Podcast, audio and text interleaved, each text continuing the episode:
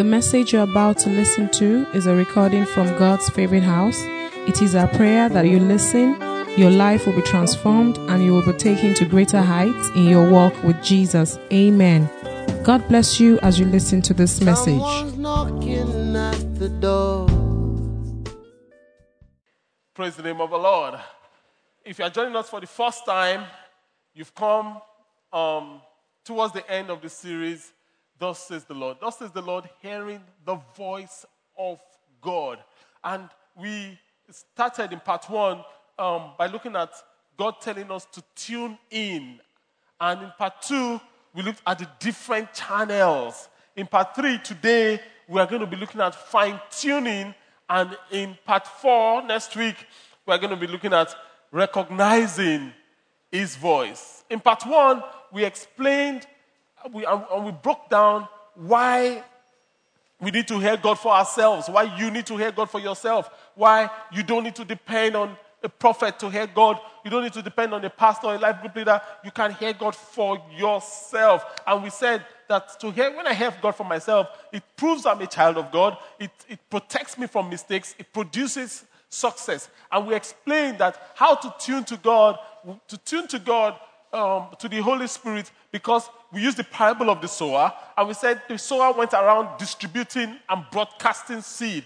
And we said to tune to God, we need to learn from the four different kinds of soils. The first soil is the wayside. So it's a narrow-minded, hard, compacted soil.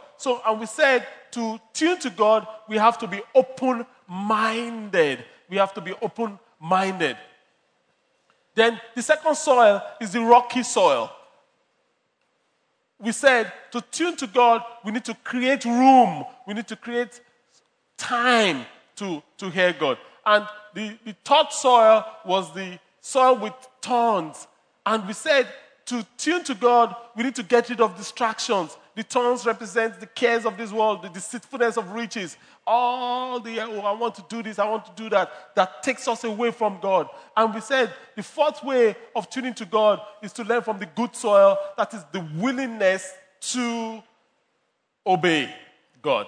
And last week, we explained that God is broadcasting, and God doesn't broadcast on a single channel. God broadcasts on different channels. We use the radio as an illustration. God broadcasts on different channels. And in the different channels God broadcasts we looked at seven of those channels. And the first channel we looked at last week, we said God broadcasts through the Bible, through His Word. The second channel God broadcasts through is ministry gift. The third channel is other believers.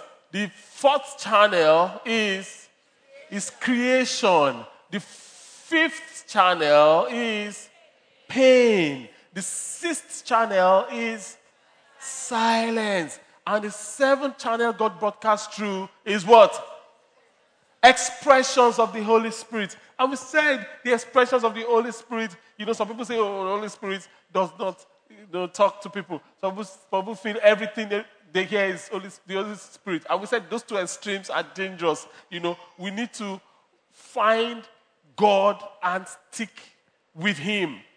And we said, we looked at like four expressions of the Holy Spirit. It wasn't exhaustive, but it was, sufficient. The first one we looked at was dreams. God speaks to people through dreams. The second one we looked at was visions. God speaks to people through visions. The third one we looked at was impressions. God speaks to people through impressions. And the fourth one we looked at was the gentle whisper. God speaks to people through a gentle whisper.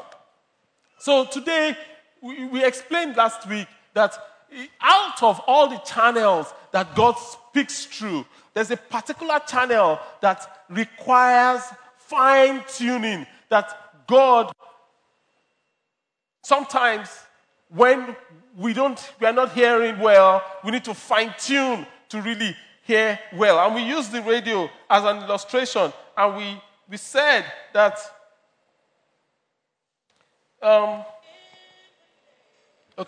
this is a station. I don't know. Okay. Worship. Maybe we should just leave it on the station.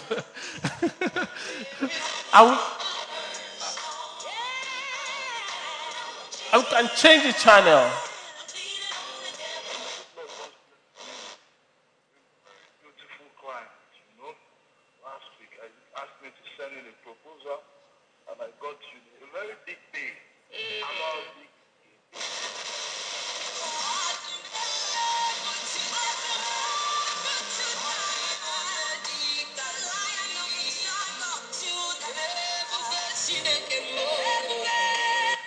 Most channels are spiritual today, obviously. Now, the point is this. These voices we are hearing from these channels, they were not stored in this box. These voices we are hearing are actually present in this atmosphere. We just needed the right gadget to receive. And the fact that this gadget can receive, it doesn't receive automatically. We still needed to tune it. Right? And you notice some channels came in easily. Some channels we needed to fine-tune to really hear clearly what they are saying. And the channel that needs a lot of fine-tuning is the expression of the Holy Spirit. Everybody say expressions of the Holy Spirit. Expressions of the Holy Spirit. And to fine-tune in the expressions and to get clarity in the expressions of the Holy Spirit, we need to understand that when we come to prayer, when we come to fine-tune, when we come to hear God accurately, there are two things we need to contend with. Two main things we need to contend with. The first one is our commitments. The second one is our conscience. The two main things we need to contend with, we need to get over our commitment, our conscience, our commitments, for instance. When we decide to pray, does it happen to anybody? As soon as you decide to pray, you begin to remember things. The memo you need to write. The project you need to close out. The soup on the fire. The children's school fees I need to pay. It just comes. Does it happen to anybody here? Yeah. Am I the only one? Okay, fine. It happens to you too. Good. So we are the same.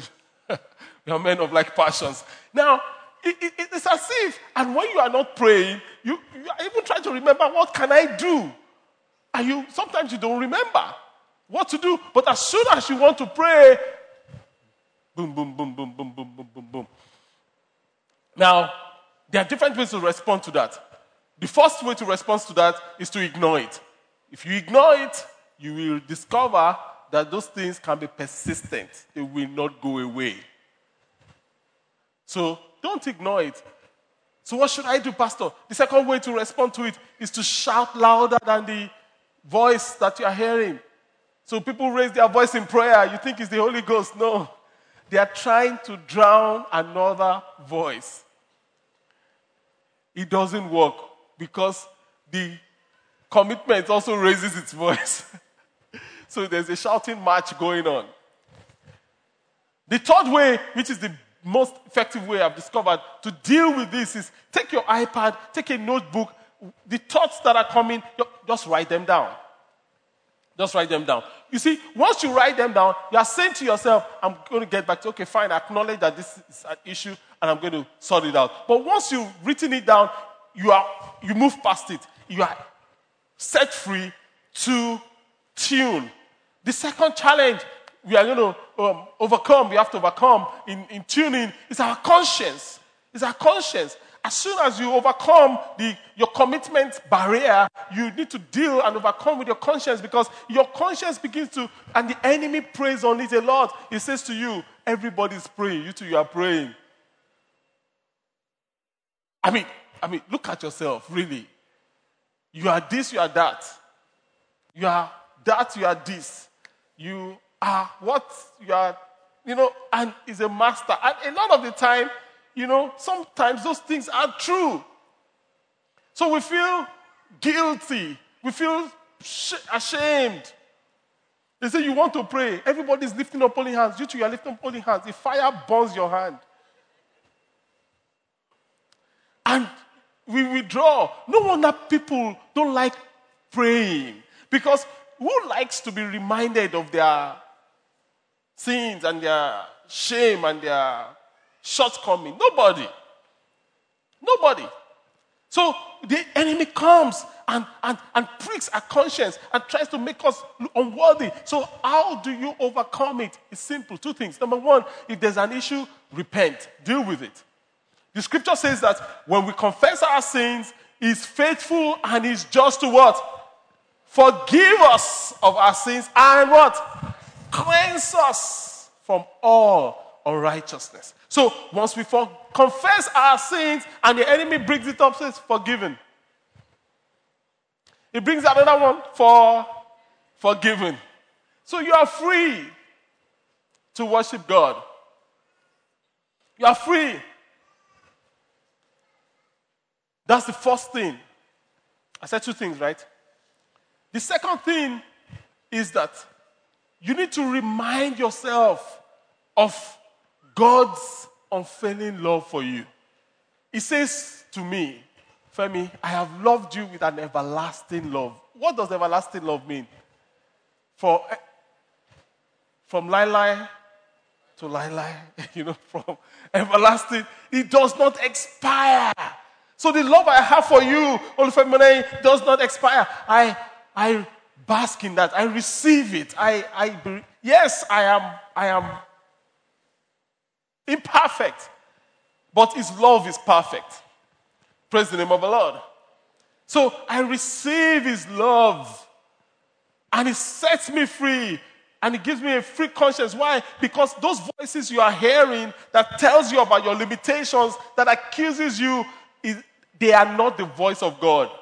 It is not the voice of the Holy Spirit. The Holy Spirit is not the accuser of the brethren. Who is the accuser of the brethren? Satan is the accuser of the brethren.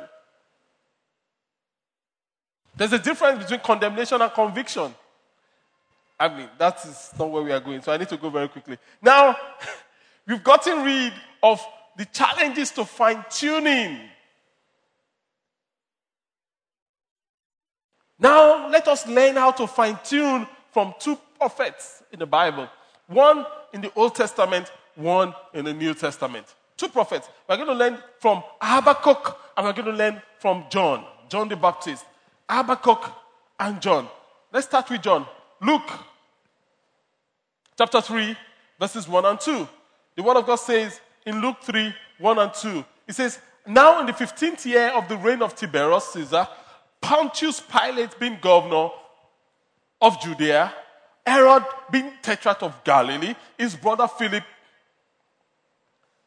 tetrarch of Ituraea, and the region of Trachonitis, and Lysanias, tetrarch of Abilene, while Annas and Caiaphas were high priests, the word of God came to John, the son of Zacharias, in the wilderness. Everybody say in the wilderness.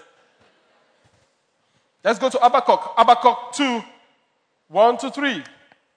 Habakkuk 2, 1 to 3. It says, I will climb up into my watchtower now, and I will wait and see what he will say to me and how he will answer my questions. Then the Lord said to me, Write my answer in large, clear letters so the runners can read it. And tell everyone else. But these things I plan won't happen right away. Everyone says slowly, steadily, but surely. The time approaches when the vision will be fulfilled. If it seems slow, wait patiently for it. It will surely take place. It will not be delayed. I mean, just off the bat, there's one thing about God's plans and God's promises. God's plans and God's promises sometimes appear slow. Sometimes it's as if God is slow. But God is saying, even if it appears slow, do what? Wait for it. Wait for it. And God kind of uses contradictions. He says, what? He says, even though it is slow, it will not be delayed. I mean, I'm like, he uses contradictions. He says, my promises, they may be slow, they may appear slow, but steadily and surely it will come to pass. I don't know what you're trusting God for this morning. I'm here to say to you, it's going to come to pass. Look, I have been I've followed God for 20 years now. 20 years this August. I've been following Jesus. I can say to you, God is reliable. Totally reliable. It may appear slow. It may appear just follow Jesus. By the time it turns around the captivity, it should be like them that dream. And even the period you have waited, you're like, it wasn't long after all. Say to your neighbor, wait on the Lord. So to fine-tune, there are 6 things I need to do to fine-tune that we can learn from these 2 prophets. There are 6 things. The first thing, number 1, to fine-tune in that frequency of the Holy Spirit. Then there are 6 W's. The first W is want. Everybody say want. I must want to hear God. I must desire to hear God's voice. I must desire not only to hear his voice, but to do his will. Habakkuk said, I will climb up. I will. I must want to. John the Baptist, he left normal human settlement and went to the wilderness. It is born out of a desire. I want to. You won't hear God unless you want to hear God. You won't hear God unless you really want to hear God. David says in Psalm 85 verse 8, he says, I want to hear what God, the Lord, says. But it's more than hearing God. It is actually wanting to obey God. Obey God. Psalm 40 verse 8, it says, my God, I want to do what you want. You see, in that area of life that you are in a dilemma, you are in a fix, whose will do you really want to do? Your will or God's will? I want to do what you want. We learned that God speaks to those who decide in advance to obey him. God always speaks to the people that decide in advance to obey him. He always does. Psalm 119 verse 20, the word of God says that what I want most of all, at all times, is to honor you, honor your law, and obey you. So it means that God's word is not an option to the people that hear God.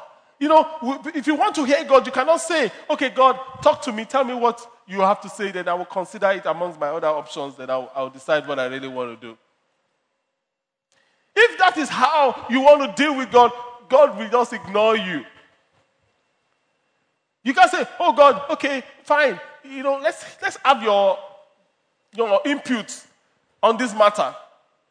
And you think that God will give you his input, and then you mortal man, you will decide in your infinite wisdom at God's input as one of your options. No. If you want to hear God, you must first of all decide to obey God. Obeying God is not always very convenient, but the result is always very pleasant. So you must first decide to obey God. Deuteronomy 4:29 says, if you search for God with all your heart and soul, you will find God. If you search for him, how? With all your heart and soul. You're not okay, it's just one of those things there I need to consider. Oh, but you know, Pastor, let's face reality. But if you seek for God, you will find God. Do you really want to hear God? Please ask your neighbor, do you really? Look at them in the eye, please indulge me. Do you really, really, really, really, really? Or is this just an option that you want to consider? So, to fine-tune, I must want to hear and obey. To fine-tune, number two, not only must I want, I must withdraw. I must withdraw. Get alone in a quiet place. Be alone with God. I must withdraw. You must learn. I mean, if you want to do these things I'm teaching you, your life, if you do them, your life will change totally. I can assure you. I must withdraw. Habakkuk says, I will climb up into my watchtower. I will climb up. That means I'm leaving some things behind. John the Baptist, he left the state politics. He left Caesar, Pontius Pilate, James, his brother, and all the political maneuvering. He left even church politics. He left Annas. He left Caiaphas. Let them be playing in church politics. He went into the wilderness. He withdrew. You have to learn how to withdraw so that you can hear God. Because you can't hear God's voice while you are surrounded with noise. You cannot hear God's voice while you are surrounded with noise.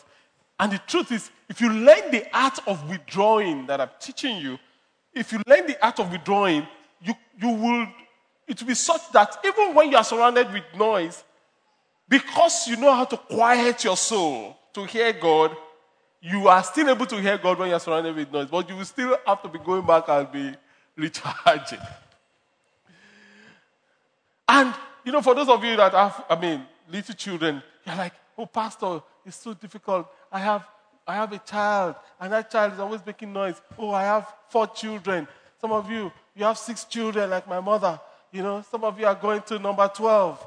It's like you are racing. God bless you. More grace. I'm more anointing in Jesus' name. Say amen now. You don't want 12. You know?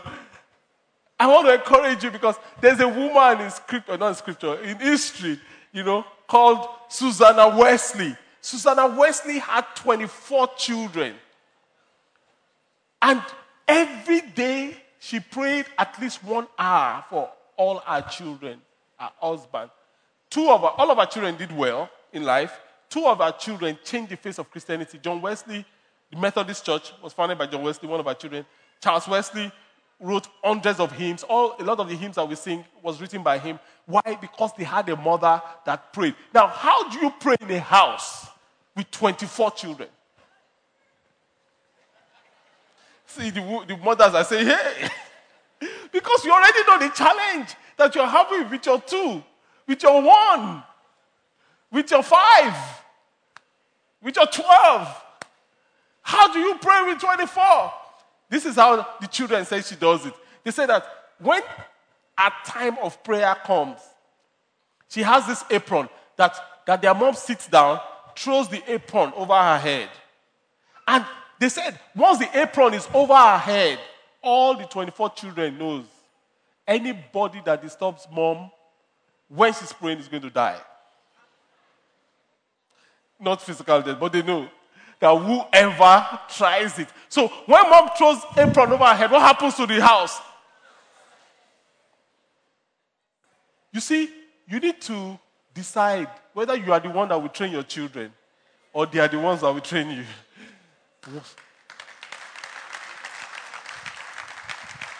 Somebody will train the other. If you don't train your children, by default children, they like to control. So they will train you, and they will train you very well. So we say, oh, my daughter said, oh, my son said, have you heard adults talking like that? Oh, my daughter says, oh, she couldn't come early to church today. I'm like, oh, really? Who is training who? So she does that, and everywhere goes. goes quiet. The truth is, I really don't care how or where you do it. You must find a way to be alone with God. You must find a way. If you want to fine-tune and hear the voice of the Holy Spirit, you must find a way. You have to find a way. There was a time, I mean, some of you know that I actually went to a physical mountain somewhere in the western part of this country, inside the jungle, because I wanted to be alone with God. I didn't go there to meet anybody. Even though they were disturbing me, I was saying in the first verse, people were disturbing me. Some people go to those such places to look for a prophet to pray for them. What's wrong with you? Why don't you just find God for yourself? Find a place where it's just you and God. Just you and God. Luke 5:16, the NIV says, Jesus often withdrew to lonely places and pray. If Jesus had to withdraw to lonely places and pray, often means it is a habit. He does it often. Then you and I have no excuse. Martin Luther said that he's too busy. His life is so busy that he must start his day with 3 hours of prayer. He says his life is too busy. He must. When I read this, I was like, "Yee." He says his life is too busy. He must start his day with that. He cannot even afford not to. Jesus found time to be alone with God. You have to find time. No matter how busy you are, you have to find time. In Matthew 6:6, Jesus is teaching us this principle here. He says, but when you pray, go away by yourself. Shut the door behind you and pray to your Father in private. Then your Father who sees in private everything will reward you in the open. I like the way the MSG translation puts it. The MSG says, find a quiet, secluded place so you won't be tempted to role play before God. Just be there as simply and honestly as you can manage. Just be authentic before God. It says, the focus will shift from you to God and you will begin to sense His grace. You have to learn to be alone with God. The time you are burning, there's nothing wrong with movies. It's good to watch movies. But sometimes it takes a lot of time. 2 hours. Oh, the 2 hours. It's a lot of time. Sometimes you just want to just hang out and just do nothing.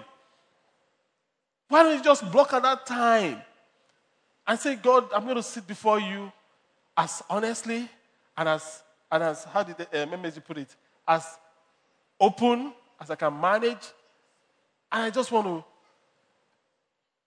be authentic with you. You'll be shocked at what will happen.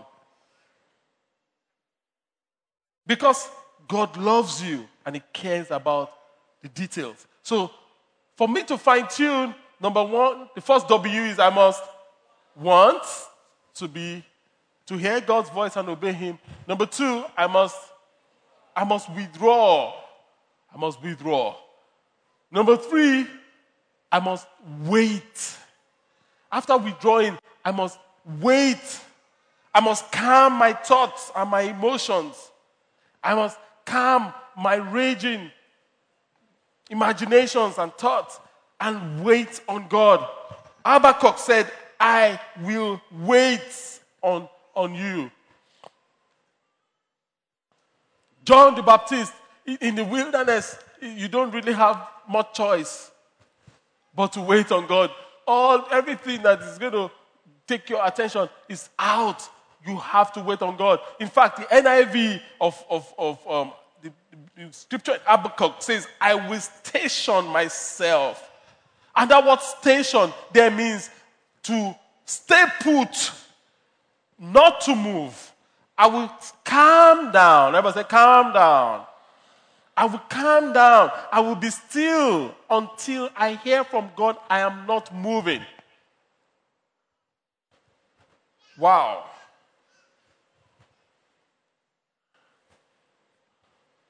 Someone said that hurry is the death of prayer.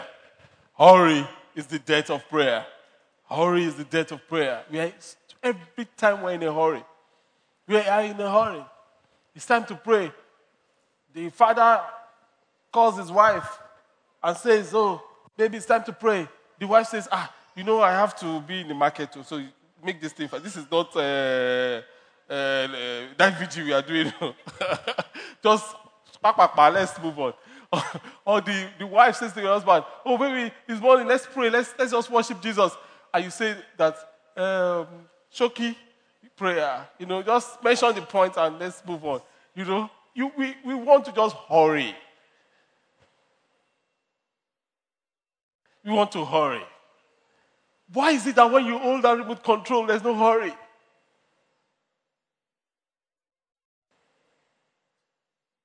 When we start putting priority to God's presence, hearing God will be effortless. Effortless. It will be like the air you breathe. Totally.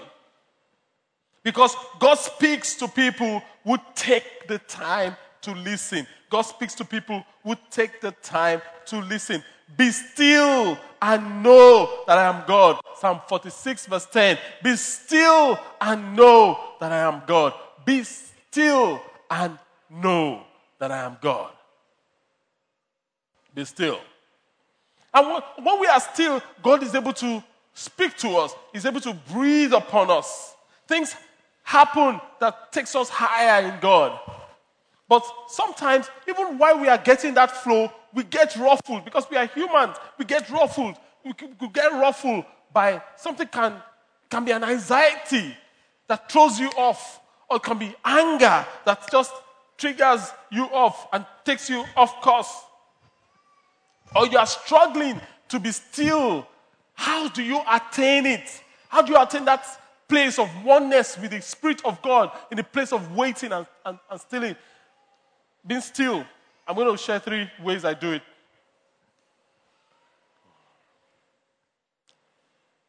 And if you deploy these 3 ways, they will help you. The first thing I do, the first way, is that I calm down and I regurgitate the word. I regurgitate the word. I speak the word of God. I confess the word, if you will. And I just recite them. You can say, "Okay, Pastor, I don't know all those scriptures by heart." You can write them down. Many times I give you scriptures written down. Just read them. Just speak them over yourself. Just read them. In fact, sometimes I read scriptures in Yoruba deliberately to engage my mind and focus my mind. Because I think in English. I didn't start speaking Yoruba until I was almost a teenager. Some people are surprised. Yeah. So, I think in English.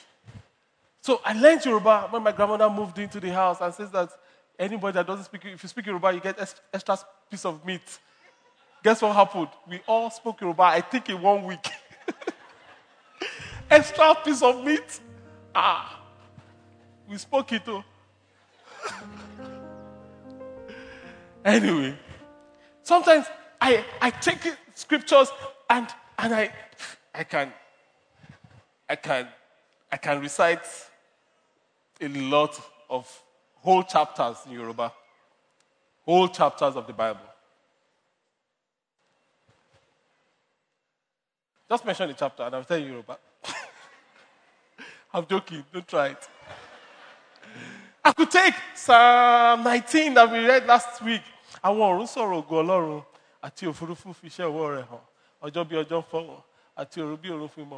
I could go on and on and on and on. I'm doing that deliberately because I am bringing my mind to focus. I'm thinking about those words. They are beautiful words. They talk about my God, His glory, His awesomeness. This still becomes easy. First thing I do. Another thing I do is I sing. The Holy Spirit is a singing spirit. Have you noticed sometimes you just wake up with a song? The Holy Spirit is a singing spirit. Sometimes I get behind the keyboard, I play a little bit of the keyboard, and I just begin to play. I just begin to play. And, you know, it's just ushers you in. The hand of the Lord comes upon you.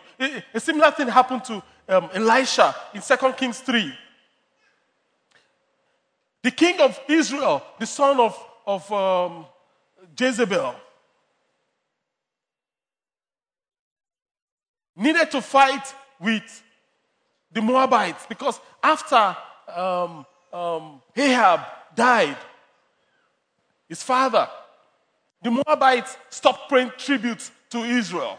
So he was like, no, he needed to fight them. So he called the king of Judah, Jehoshaphat, and they called the king of Edom. So three of them now went to fight the king of Moab. Now, while they were going, it was a long journey, and they didn't have water, and they knew that the Moabites will attack them, and their soldiers were thirsty, they were starving, and all that stuff. And the king says, we are in trouble. And Jehoshaphat said, somebody said, is there not a prophet here? There's Elisha that poured water on the hands of Elijah. Let's call him. So Jehoshaphat used his influence and got Elisha to show up. And Elisha came and got there. And as soon as Elisha saw the son of Jezebel, he got angry. He says, useless king, why don't you call the prophets of your mother to come and prophesy for you? I wish we have prophets like that today. More and more, we are going to have them. So, the king of Israel was like, hey, don't be angry now. And Jehoshaphat was like, because of me. And Elisha said, if not because of Jehoshaphat, I will not even ask the Lord for you. So he tried to get a word, nothing, because his anger threw him off. And Elisha said, because he knows this, get me a minstrel. Verse 13 to 15. Get me a minstrel. And they got a minstrel, is just a musician. And the Bible says, as the minstrel began to play, the hand of the Lord came upon Elisha. And it says, thus says the Lord. Whoa. You will not see rain, you will not see dew. Yet the ditches will be filled with water. And went on and on and on and on. What am I saying? Music is powerful. Music is one of the, I don't like saying, using that word shortcut, but permit me to use shortcut. Music is one of the shortest cuts to the spiritual realm.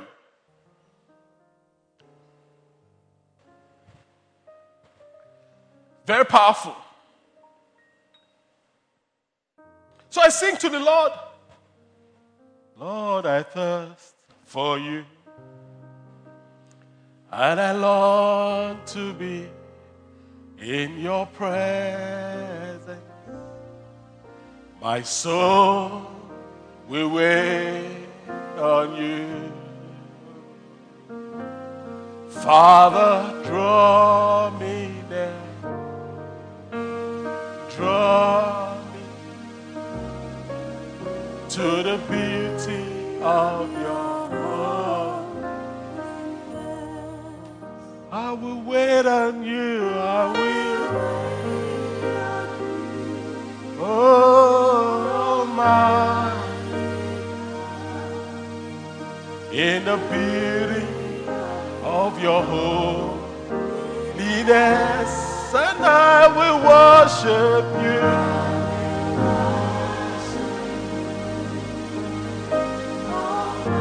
Mighty God. To the beauty of your holiness. Or sometimes I sing a song in Yoruba that will force me to think and focus on the Holy Spirit. Ti Olutunu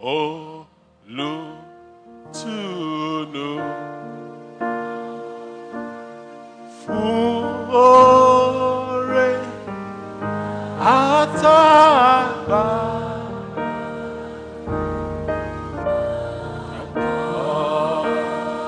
Oh, go,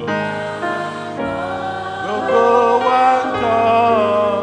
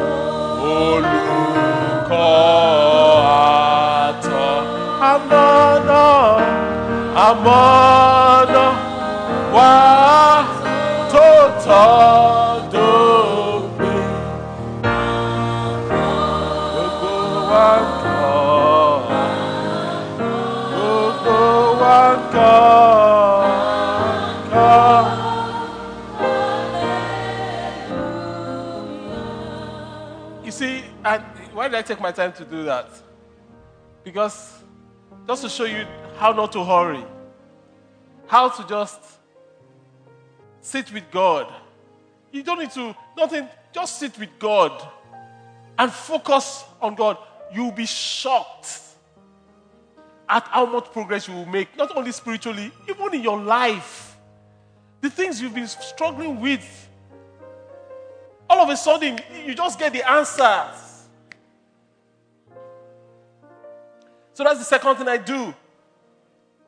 The waiting. The third thing I do is I kind of combine the first two with speaking in tongues. What do I mean? No, I get a scripture.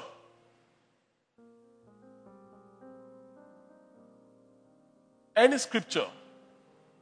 Let's say, if the spirit that raised up Jesus from the dead dwells in you, that same spirit we quicken your mortal body. I just take that scripture and I focus on it.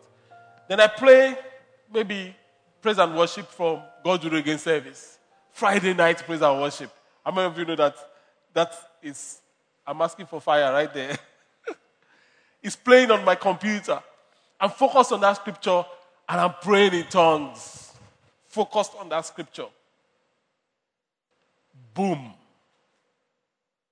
So waiting on God becomes beautiful. Becomes beautiful.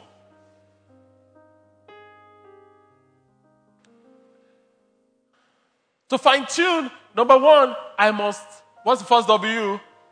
I must want to hear. Number two, what's the second W? I must withdraw. Number three, I must wait. Number four, after waiting, I must watch. I must watch. Habakkuk said, I will look to see what he will say to me. I mean, when I read those kinds of books, why look to see what he will say? Why not listen to what he will say? I will look to see what he will say. You know why he said I will look to see? It's simple, because everybody that works with God knows this. God sometimes speaks with visuals. God speaks with images sometimes. It just shows you a great impression and you can see it. Now, if CNN can broadcast from Washington and to satellite and distribute to all distributing satellite companies like CNN and the others, and they can now send it to our homes, if CNN can do that, don't you think God, the God of heaven, can give you a picture of your future?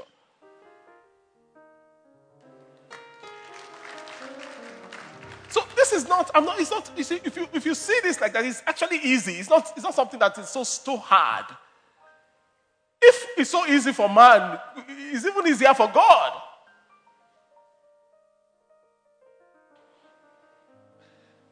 It's so beautiful. Isaiah, Jeremiah, Ezekiel, Daniel, Uzziah, they all saw visions, pictures, images. David, obviously. Peter, Paul, Mary, John. New Testament, they all saw Ananias, they all saw. In Psalm 73, verse 16 to 17, Psalm 73, verse 16 to 17, this was someone that was really confused about the world and about how come rich people, wicked people are rich, good people are poor, and those kind of things. And he said, when I tried to figure it all out, all I got was a splitting headache. When you try to figure your life out, maybe you're in such a mess, you're in such a trouble, and you're so much trouble, and you're trying to figure it out, you will just give yourself a headache. But it says, but when I entered the church, when I came to church, when I entered the sanctuary of God, then I saw the whole picture. God shows us the whole picture in His presence. So ask God for something specific, even right now. Ask Him, write it down. What is that thing that will take you to the next level? Just ask God. What is that riddle you need to solve? Ask Him. And watch Him answer you.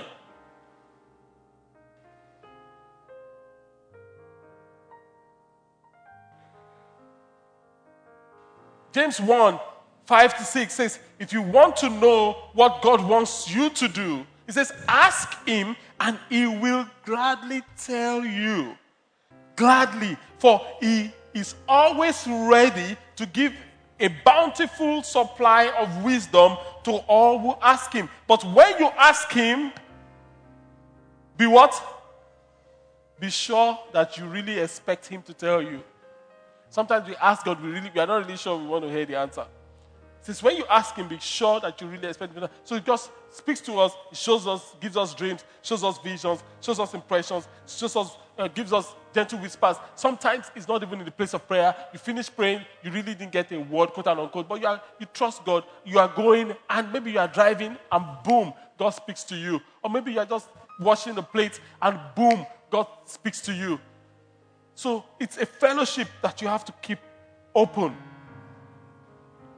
And number 5, after you watching, you write. Everybody say write.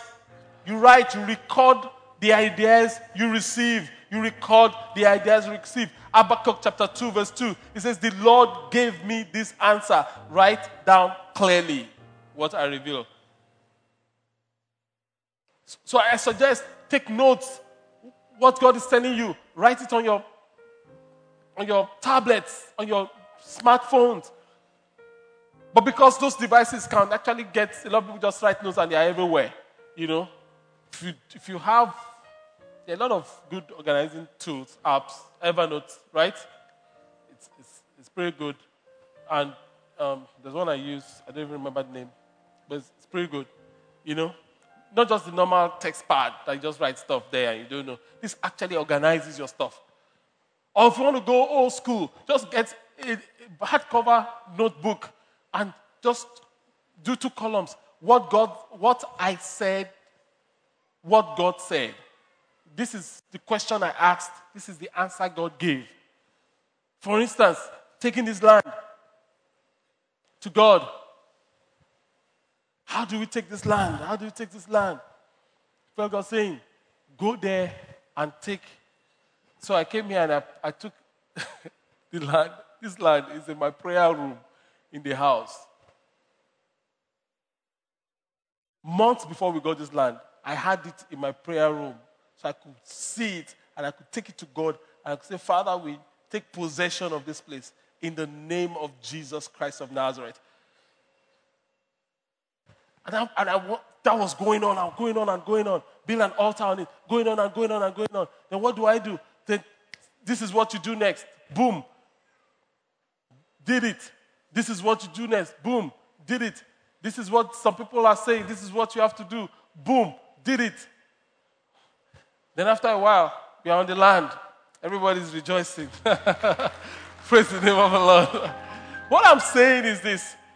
You can, and God wants to hear you. God wants to deliver your future to you. If you do these things, your life will change. Totally.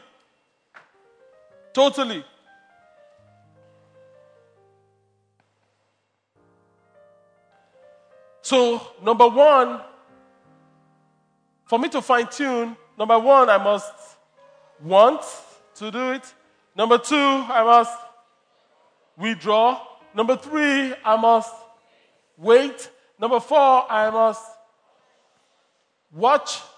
Number five, I must write. And number six, finally, I must worship.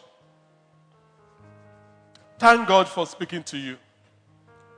Habakkuk 3:2 says, O Lord, now I have heard your reports, and I worship you in awe.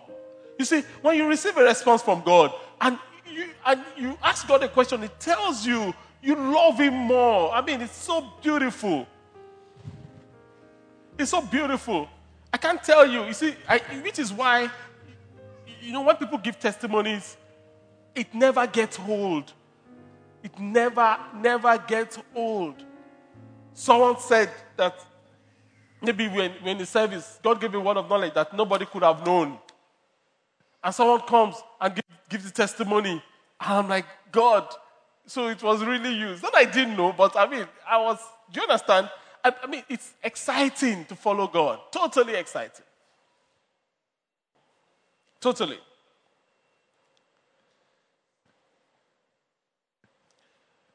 So to fine-tune, I must want. I must withdraw. I must wait. I must watch. I must write. And I must worship. All these things are possible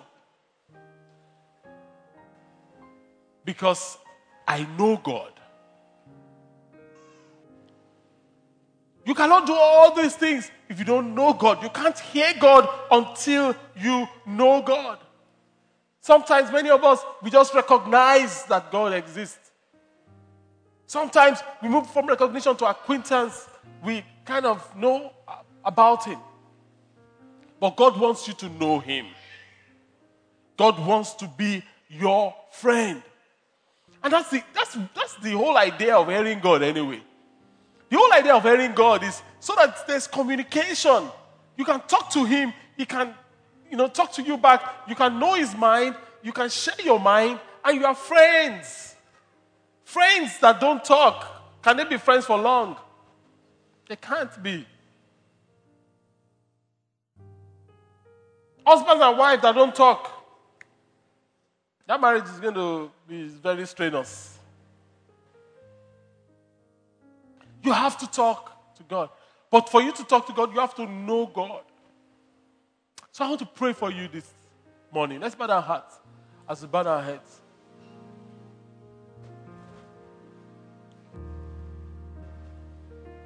I want to pray for you this morning. You're like, Pastor, I want to hear God, but I don't know God. I want to know God today. Or you're saying, Pastor, I used to know God. But as of today, things have happened, Pastor. Things have happened. But I want to come back. I want to come back to knowing God. Can you pray with me? Yes, I want to pray with you. I want to pray with you wherever you are seated. You don't need to come forward. That is me, Pastor. I want to pray with you. Put up your hand now over your head. Quickly, and I'll pray with you. I want to hear God, but I need to know God. God bless you. My parents, I'm putting up your hand well. God bless you. God bless you, my sister. God bless you, my sister. God bless you, my brother. Keep the hands up. Keep the hands up. God bless you. I want to know God. Oh, I used to know God now, Pastor. I used to know God, but, you know, I don't hear God anymore. But I want to hear God again. Put up a hand over your head. I will pray. The rest of us, let's just talk to God. Bring that question before God. Bring that issue before God. God bless you. You want to put up your hand. Put up your hand now over your head. Bring that issue before God. Once you have the card, you can put on your hand. Bring that issue before God. And just talk to him.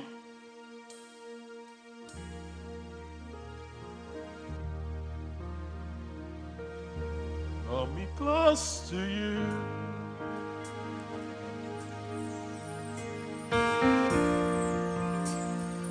Never let me go.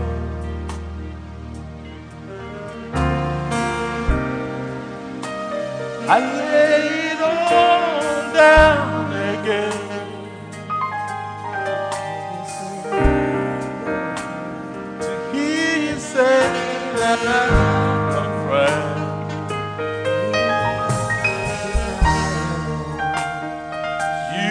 my desire.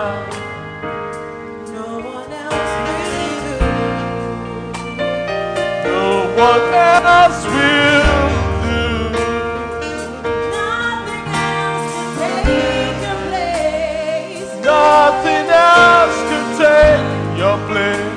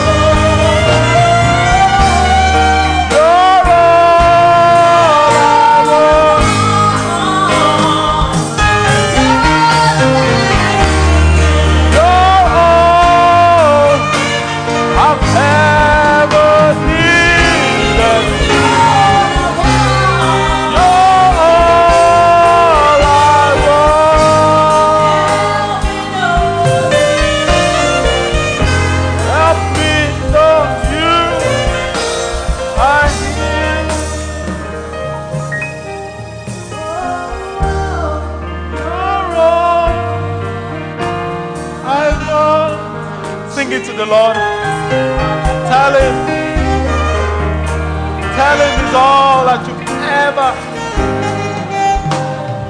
needed. You're all I want. Help me know you I need. Father in heaven, we pray for everyone that is coming back to you, Lord. Even those that are coming to you are new. They want to hear you, but they need to know you. But they've come to know you. Lord, we ask that you open yourself to them. Draw them closer unto yourself. Cleanse them totally and change their lives. Lord, we pray for everyone that has put up a question, a request before you. Today we ask that you speak to us in ways we will know you have spoken to us. Honor and glory we give unto you. In Jesus' matchless name we have prayed. Amen.